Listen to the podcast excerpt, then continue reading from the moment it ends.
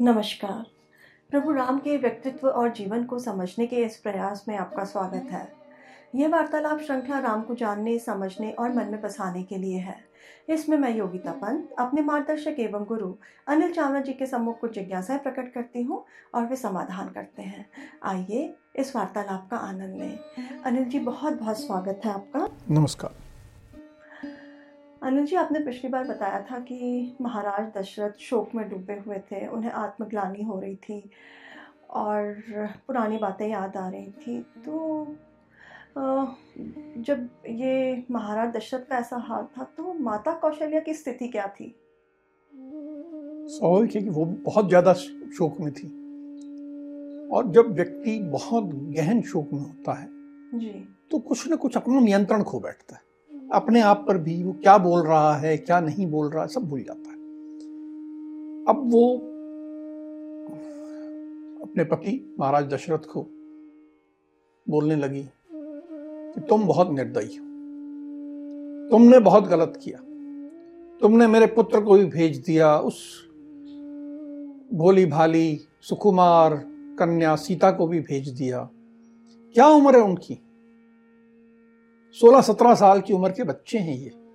और आपने उन्हें वन में भेज दिया। कभी सोचा नहीं कि कैसे रहेंगे वो? हम्म, कैसे निर्दयी हो आप?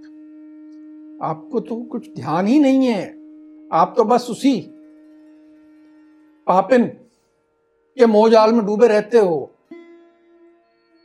क्या किया आपने? आप सोचते हो कि चौदह साल बाद भरत जो है राम को राज्य दे देगा? नहीं देगा। और शायद राम भी राज्य लेना नहीं चाहे। ये जूठन खाने वाला काम नहीं करेगा मेरा बेटा। ये तो किसी काम का राज्य नहीं रहेगा। पता नहीं भरत इसको कैसे संभालेगा चौदह साल तक। ये तो बड़ा गलत किया है आपने। हम्म। बिल्कुल ऐसा कर दिया कि जो मेरा बेटा शेर जैसा है, सिंह जैसा है, उसकी हालत आपने गीदड़ जैसी कर दी।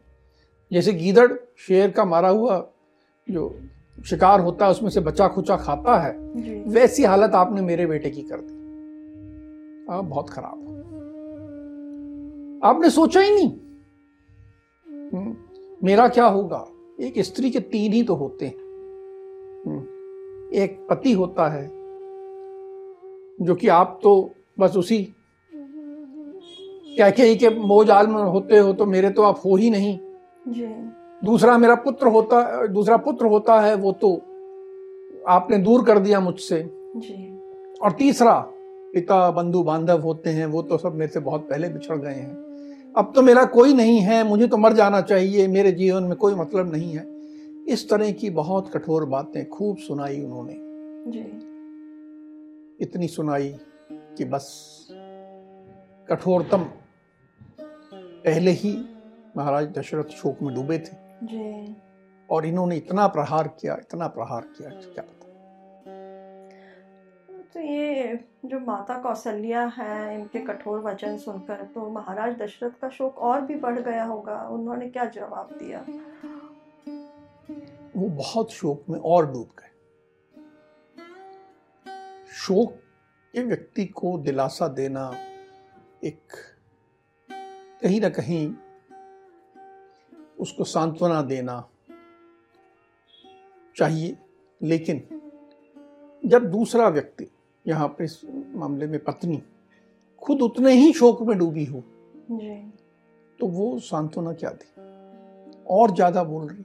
अब ऐसे समय में महाराज दशरथ और शोक में डूबे। बिल्कुल उनकी आँखों से आँसू बह रहे हैं। उनको अपनी सारी पुराना जीवन याद आ रहा है। कि मैंने क्या क्या गलतियाँ की आज मैं किस स्थिति में आ गया पहले बताया था मैंने पिछले प्रकरण में कि उनको एक अपनी गलती का एहसास हुआ था। अब उन्हें और भी बातें याद आने लगी। फिर वो अपनी पत्नी की ओर मुड़े। बोले कौशल्या तुम तो हर व्यक्ति पे दया करने वाली हो। तुम दुनिया में सब पे दया करती हो। ये तुम्हारी प्रकृति को मैं इतने सालों से जानता हूँ। और मैं तुम्हारा पति हूँ। अगर मैं गुणहीन हूँ तो भी मैं इतनी कठोरता तुम मेरे पे जो कर रही हो ठीक नहीं।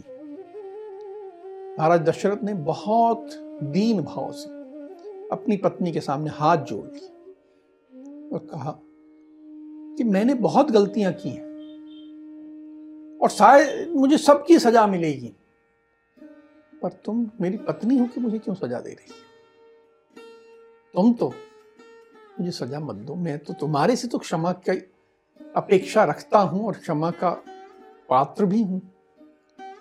तो तुम तो मुझे क्षमा कर दो। तुम तो मेरे जख्मों को और ना कुरे दो और मुझे पीड़ा ना दो। वैसे ही मैं अब जिस सागर में डूबा हूँ, उससे शायद कभी नहीं निकल पाऊँ। लेकिन तुमसे मुझे अपेक्षा नहीं है। प्रिय मुझे क्षमा कर दो। मैं तुमसे याचना कर रहा हाथ जोड़ के वो इस तरह अपनी पत्नी कौशल्या से बोलने लगी। तो जब महाराज दशरथ ने ऐसे हाथ जोड़ करके क्षमा याचना की और कह सकते हैं दूसरे शब्दों में कि उनको मनाने की कोशिश करी तो माता कौशल्या का हृदय कुछ परिवर्तन हुआ उनके हृदय? कि माता कौशल्या बहुत धर्मात्मा स्त्री थी। पुत्र शोक में डूब कर वो बहुत कठोर वचन कह गई थी। अब उन्हें अचानक अपनी गलती का एहसास हुआ। उनकी सारी कठोरता समाप्त हो गई। वो और रोने लगी। बोले, आप मुझे जानते हो। मैं आपके प्रति कभी कठोर हो सकती हूँ। आप मेरे पति हो, आप मुझसे याचना करो। ये तो मुझे शोभा देता ही नहीं है। ये मेरा आपने पूरे जीवन का जो मैंने सती के रूप में सत्य मार्ग पर चलने का जो जीवन भर चली हूँ मैं, वो तो आपने एक क्षण में मुझे समाप्त कर दी कृपया ऐसी मुझसे याचना ना करो। और कौशल्या जो है, वो महाराज दशरथ के सामने दंडवत हो गई। बोले, आप मुझसे याचना ना करो। मैं आपसे याचना करती हूँ कि मैंने पुत्र शोक में अपने मस्तिष्क का नियंत्रण खो दिया अपने पूरे होशो हवास खो दिए और बहुत कठोर शब्द कह दिए। इन कठोर शब्दों को मन में मत लीजिए। और इन कठोर शब्दों को भुला के मुझको क्षमा कीजिए और मन से ये सब विचार निकाल दीजिए। होता है जीवन में आदमी कोई भी व्यक्ति जब शत्रु उस पर वार करता है जी। तो व्यक्ति सह लेता है। लेकिन जब उस पर कुछ ऐसा संकट आता है जिसमें कोई शत्रु नहीं है। घर के लोग हैं। घर के लोग हैं या विधि का विधान है या दैव है तो वो शोक नहीं सहा जाता मेरी स्थिति भी आप समझो। तो मैंने अपने उस स्थिति के अंतर्गत जो आपसे कठोर वचन कहे कृपया उन्हें भूल जाइए उन्हें क्षमा कर दीजिए। तो माता कौशल्या की क्षमा याचना के बाद महाराज दशरथ का कुछ शोक जो है कम हुआ होगा? बिल्कुल कम होगा। उनको उनके मन में एक क्षण के लिए प्रसन्नता हुई। उनका मन हल्का हुआ। किसी भी पत्नी का जी। जब अपने पति को संभालती है तो निश्चित रूप से उसका प्रभाव होता है। जी। संध्या काल था। महाराज शोक में तो बहुत थे लेकिन कुछ हल्का हुआ मन हल्का हुआ थोड़ा सा पत्नी ने जो उनको अच्छे शब्द कहे तो थोड़ी सी प्रसन्नता का अभाव हुआ तो उन्हें नींद आई और वो सो गए लेकिन आधी रात के समय। ध्यान रहे ये राम के जाने के बाद छठी रात थी। जी। आधी रात के समय जी। उठ बैठे और उन्होंने कौशल्या को फिर उठाया और कहा कौशल्या मुझे अपनी पुरानी सब बातें याद आ रही एक नियम है जी। कि जो भी जैसा कर्म करता है शुभ करे अशुभ करे उसके हिसाब से उसे सुख और दुख यही भोगना पड़ता है। मुझे वो सब गलतियाँ याद आ रही हैं जो मैंने की हैं। ये कर्म का सिद्धांत कोई नकार नहीं सकता। इससे कोई बच भी नहीं सकता। जी। कभी कभी ऐसा होता है कि कोई मूर्ख होता है वो गुण अगुण का विचार नहीं करता कर्मों के फल के बारे में नहीं सोचता और गलत कर्म करने लगता मैंने भी ऐसा ही किया और उसका मेरे को दुख मिल रहा है मैं समझ रहा हूँ कि ठीक वैसे ही है कि कोई व्यक्ति पलाश के फूल देखे और कहे कितने सुंदर फूल हैं। और अपने घर के आम के बगीचे को कटवा दे। कि ये आम के फूल तो बेकार होते हैं किसी मतलब के नहीं हैं। पलाश के फूल बहुत सुंदर होते हैं और सारे पलाश के पौधे लगा के उनको सींचता रहे। जी। तो जब पलाश का फल आएगा तो वो तो कड़वा होगा। फूल बहुत सुंदर है लेकिन फल कड़वा है। तो जो फल कड़वा होता है तो ऐसे पेड़ों को नहीं लगाना चाहिए। जीवन में कुछ चीज़ें आकर्षित करती हैं तो बड़ी आकर्षित करती हैं। जी। अपन उसके पीछे चलते जाते हैं आकर्षित करती हैं अच्छा लगता है। जी। पर उनका फल अशुभ होता है। मैं भी एक ऐसी विद्या जानता था। जी। वो विद्या थी शब्द वेदी बाण। जी। मुझे बड़ी आकर्षित करती थी विद्या की कैसी बड़ी ये तकनीक है। जी। और मैं उसके मोह में मैंने उसके बारे में उसका दूरगामी परिणाम नहीं सोचा। जी। और बस ऐसा ही हुआ जैसे मैंने पलाश के पेड़ लगा दिया। और उसका फल आज मैं भोग रहा हूँ। शुरू में पलाश का फल जब सुंदर लग रहा होता तो आपको कड़वाहट नहीं मिलती। जी। कड़वाहट तो बहुत बाद में जाके मिलती है। कर्म हम एक समय करते हैं जी। और फल बहुत बाद में मिलता है। जी। लेकिन मिलता अवश्य। महाराज दशरथ ने इस तरह की बातें समझाई। और फिर वो कथा सुनाई जो कि शब्द वेदी बाण से जुड़ी हुई थी। तो जब ये महाराज दशरथ इतनी उन्होंने विद्वत्तापूर्ण कह सकते हैं बातें बताई तो वो ये कथा जो शब्द वेदी बाण वाली कथा है ये क्या सुनाई उन्होंने माता कौशल्या को? बहुत अच्छी कथा है। और कहीं ना कहीं आज के युग में जी। हम टेक्नोलॉजी जी। का जो युग है जी। हम बहुत सी टेक्नोलॉजी से आकर्षित होकर उसके पीछे दौड़ते हैं। जी। तो ये उसकी से भी जुड़ी हुई है। जी। महाराज दशरथ कहते हैं कि मैं उस समय बहुत युवा था मेरी शादी नहीं हुई थी। जी। युवराज था मैं जी। और मैंने ये शब्द वेदी वाण वाली विद्या सीखी। और मुझे बड़ी आकर्षित करती थी। जी। तो उस का मैं प्रयोग करने का बड़ा इच्छुक था क्योंकि एक नई चीज़ थी तो मुझे नई चीज़ का प्रयोग करना था। जी। तो वर्षा ऋतु का मौसम था बड़ा अच्छा मौसम था रात बिल्कुल अंधेरी होती है वर्षा ऋतु की बादल छाए होते हैं तो ना बादलों की रोशनी है न तारों की है बिल्कुल घनघोर अंधेरा। और मैं सरयू नदी के किनारे वन में चला गया। और मेरा विचार ये था कि सरयू नदी के ऊपर कोई न कोई शेर या हिंसक पशु या हाथी आएगा और वो जब पानी पी रहा होगा जी। तो मैं उसे अपनी शब्द वेदी बाण से मारकर उसका शिकार बिल्कुल रात के अंधेरे में करूँगा। जी। मन में क्या है? उस नई टेक्नोलॉजी को उपयोग करना। उपयोग करने की उत्कंठा है उत्सुकता है। मुझे बोले मैं रात को पहुँचा और बैठ गया। और रात के समय मुझे ऐसा लगा हम्म, जैसे कि कोई हाथी है और सूंड में पानी भर रहा है। और उस हाथी को की आवाज़ सुन के सूंड में पानी भरने की आवाज़ सुन के मैंने शब्द वेदी पान चला दिया। और अच्छा धनुर्धर में था ही मैंने विद्या बहुत अच्छी सीखी थी। और जैसे लगाया बाण का निशाना लिया और मारा तो एकदम हाहाकार की आवाज़ आई। ये तो एक मनुष्य की आवाज़ थी। मैं अचंभित रह गया कि ये क्या हो गया? दौड़ के गया तो देखा कि एक ऋषि उस समय घड़ा भर के के लिए आए थे वहाँ पर। और वो विलाप कर रहे थे उनको असह पीड़ा हो रही थी। जो मेरा बाण था वो ठीक मर्म स्थान पे जाके लगा था। और बिल्कुल मर्म स्थान पे उनको ऐसी पीड़ा दे रहा था कि वो चीतकार कर रहे थे।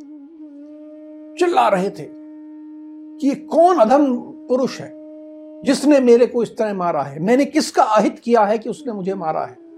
मैं तो एक ऋषि हूँ। मैं तो कभी किसी का अहित करता ही नहीं हूँ।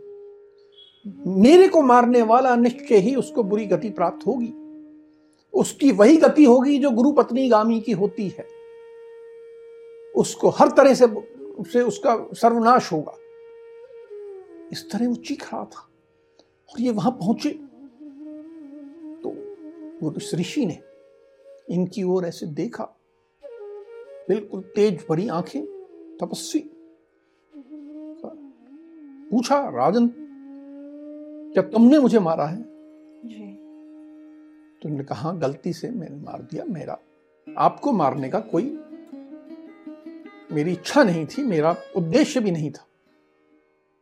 उन्होंने कहा लेकिन अब तो मैं मरने की कगार पे हूँ।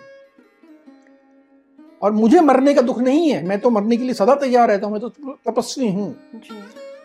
लेकिन ये जो पगडंडी देख रहे हो ना ये पगडंडी के दूसरे छोर पे एक छोटा सा आश्रम है। वहाँ मेरे माता पिता रहते हैं। जो बहुत वृद्ध हैं बहुत दुबले हैं बहुत कमज़ोर हैं और दोनों अंधे हैं। उनका मैं एकमात्र सहारा हूँ। वो पानी पीने के लिए मेरा इंतज़ार कर रहे हैं। उनके जीवन का मैं एकमात्र सहारा हूँ। जी। अब उनका क्या होगा? महाराज अचंभित क्या करें? ये चीतकार कर रहा है इसको असह पीड़ा हो रही। फिर भी उस ऋषि ने कहा कि सुनो राजन तुम यहाँ तक आए हो। भागे नहीं हो तुम एक काम और करना कि जाके इस पगडंडी से जाना और मेरे माता पिता को सूचना दे देना कि तुमने ये अधम कार्य किया है।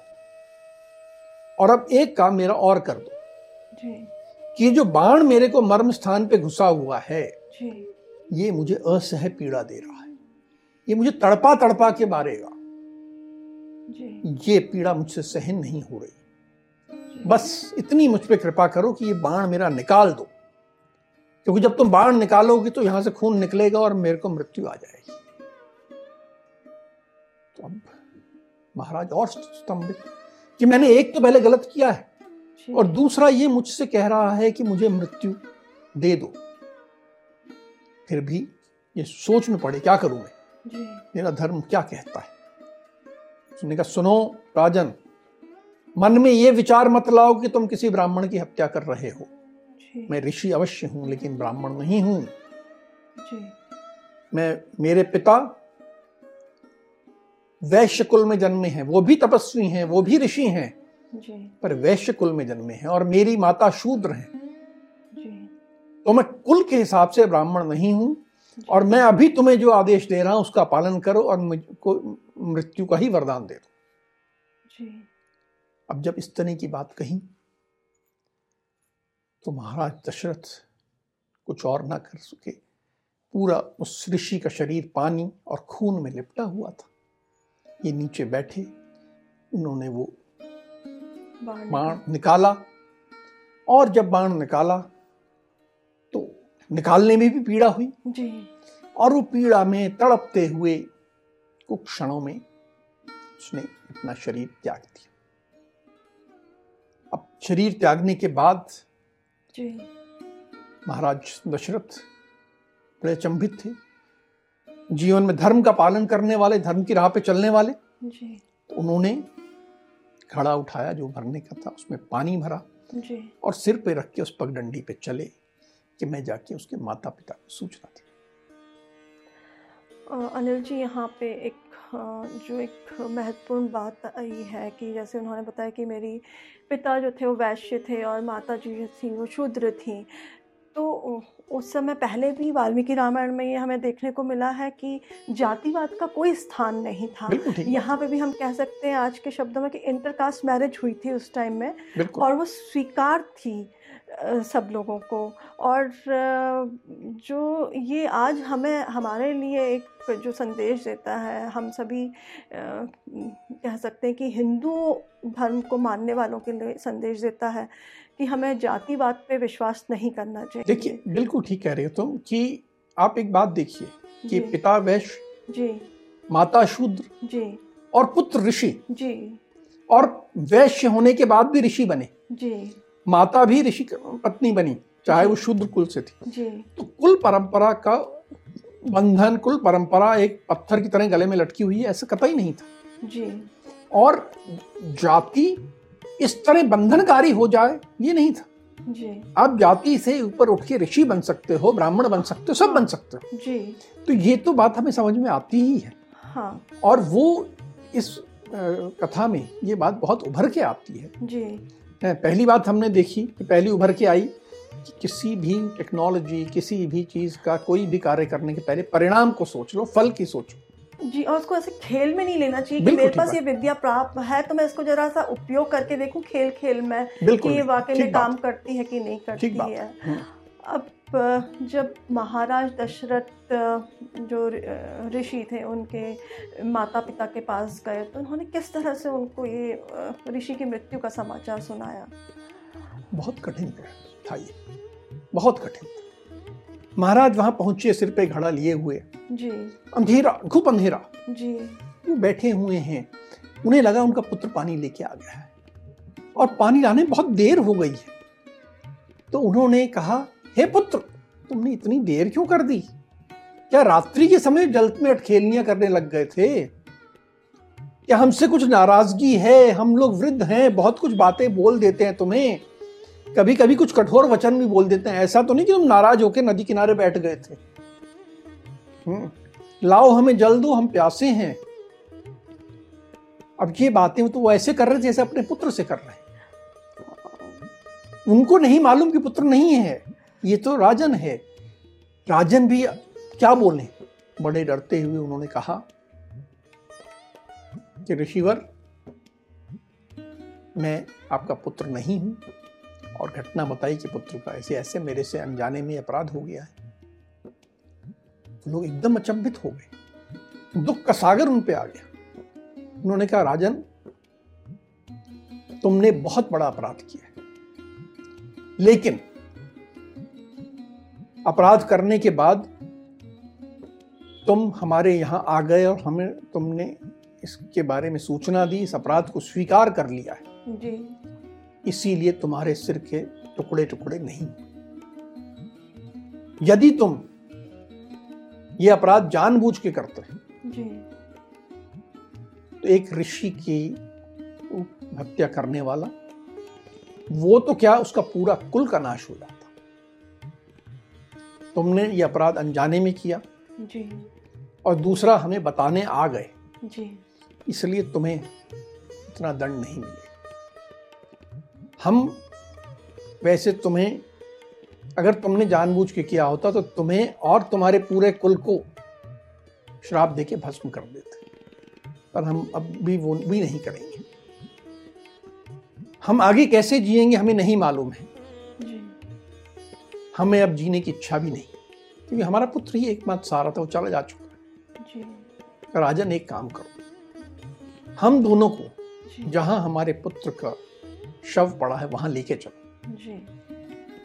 तो महाराज ने उन दोनों को उठाया बड़ी मुश्किल से सहारा दिया और सहारा दे के शव के पास लाए ये दोनों शव को देख के पहले खूब रोए।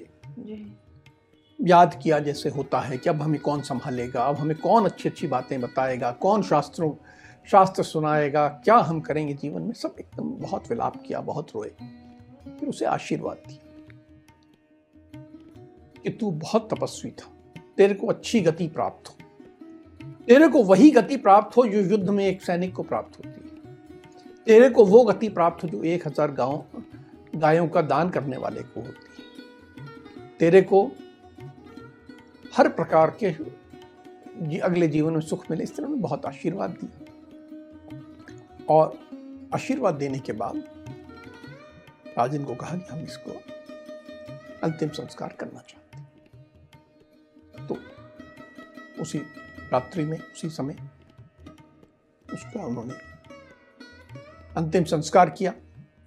और क्योंकि वो तपस्वी था, विद्वान था, बहुत धर्मात्मा था, और एक ऐसा व्यक्ति था तो साक्षात देव आए और उसे लेके जाने को उद्धत हुए।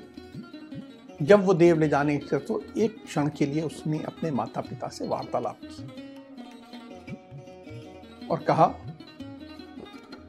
कि जो भी हुआ है, अब मैं अगले जीवन में जा रहा हूँ। और अब आप लोग भी ज़्यादा विलंब मत करना और मेरे पीछे पीछे आ जाना।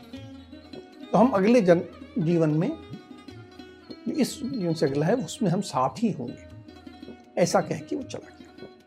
अब पुत्र के अंतिम संस्कार के बाद उनके ऋषि के माता पिता ने फिर क्या किया? अंतिम संस्कार के बाद पुनः महाराज दशरथ की ओर जो समय युवराज थे युवराज दशरथ की ओर मुड़े जी। और कहा कि तुमने भयंकर अपराध किया है। लेकिन जो तुमने आके हमें बता दिया जो तुमने जानबूझ के नहीं किया है इसलिए हम तुम्हें कोई घोर श्राप तो नहीं दे सकते और ना हम देना चाहते हैं। हम केवल हम्म, तुम्हें इतना ही श्राप दे रहे हैं कि जिस तरह हम पुत्र शोक को अनुभव कर रहे हैं उसी तरह एक दिन तुम भी पुत्र शोक का अनुभव करो। और तुम्हारी मृत्यु भी जब हो तो तुम पुत्र शोक से वैसे ही तड़पो जैसे हम तड़पते हुए आज अपने प्राण त्याग रहे हैं। और ये कह के दोनों ऋषि और ऋषि पत्नी वो जो चिता जली थी उनके पुत्र के लिए उसमें अग्नि में प्रवेश कर गए और उन्होंने अपनी लीला समाप्त कर दी। ये कथा तो महाराज दशरथ कौशल्या को बता रहे थे तो ये कथा सुनाने के बाद फिर महाराज दशरथ ने क्या किया? देखिए ये कथा महाराज दशरथ रात को प्रसंग कह सकते हैं। प्रसंग कथा जो कह लें ये रात के मध्यकाल में सोते में उठे थे उन्हें अपने पूरे कर्म याद आ रहे थे। जी। और उन्हें ये महसूस हो रहा था कि जो मैं बहुत घोर पीड़ा से गुजर रहा हूँ पुत्र शोक की साथ में आत्मग्लानी की कि मैंने विद्वत सभा नहीं बुलाई उस आत्मग्लानी में एक और ग्लानी उनको अचानक बहुत साल पहले की आ गई थी कि मैंने जो उस समय उस ऋषि के साथ किया था। जी। और उसका फल भोगने का समय आ गया है। जी। उन्होंने माता कौशल्या को कहा कि अब मेरा अंतिम समय आ गया। अब मैं देख रहा हूँ कि मेरा जाने की हो गई। मेरी इंद्रियों की क्षमता धीरे धीरे समाप्त हो रही है। आँखें तो पहले ही जा चुकी थी। जी। बोले, अब मुझे न सुननाई दे रहा है, ना मेरी चेतना विलुप्त हो रही है। और इस तरह करके कुछ क्षणों में वही माता कौशल्या के बगल में थी, शायद माता सुमित्रा भी थी, और महाराज दशरथ ने प्राण त्याग दी बहुत ही भावुक प्रसंग है ये, और मुझे लगता है आज की चर्चा को हमें यही विराम दे देना चाहिए। अब आज की चर्चा को हम यही विराम देते हैं। अगली कड़ी में राम के जीवन से जुड़े कुछ अनचूहे पहलुओं के साथ हम दोनों फिर उपस्थित होंगे। राम राम।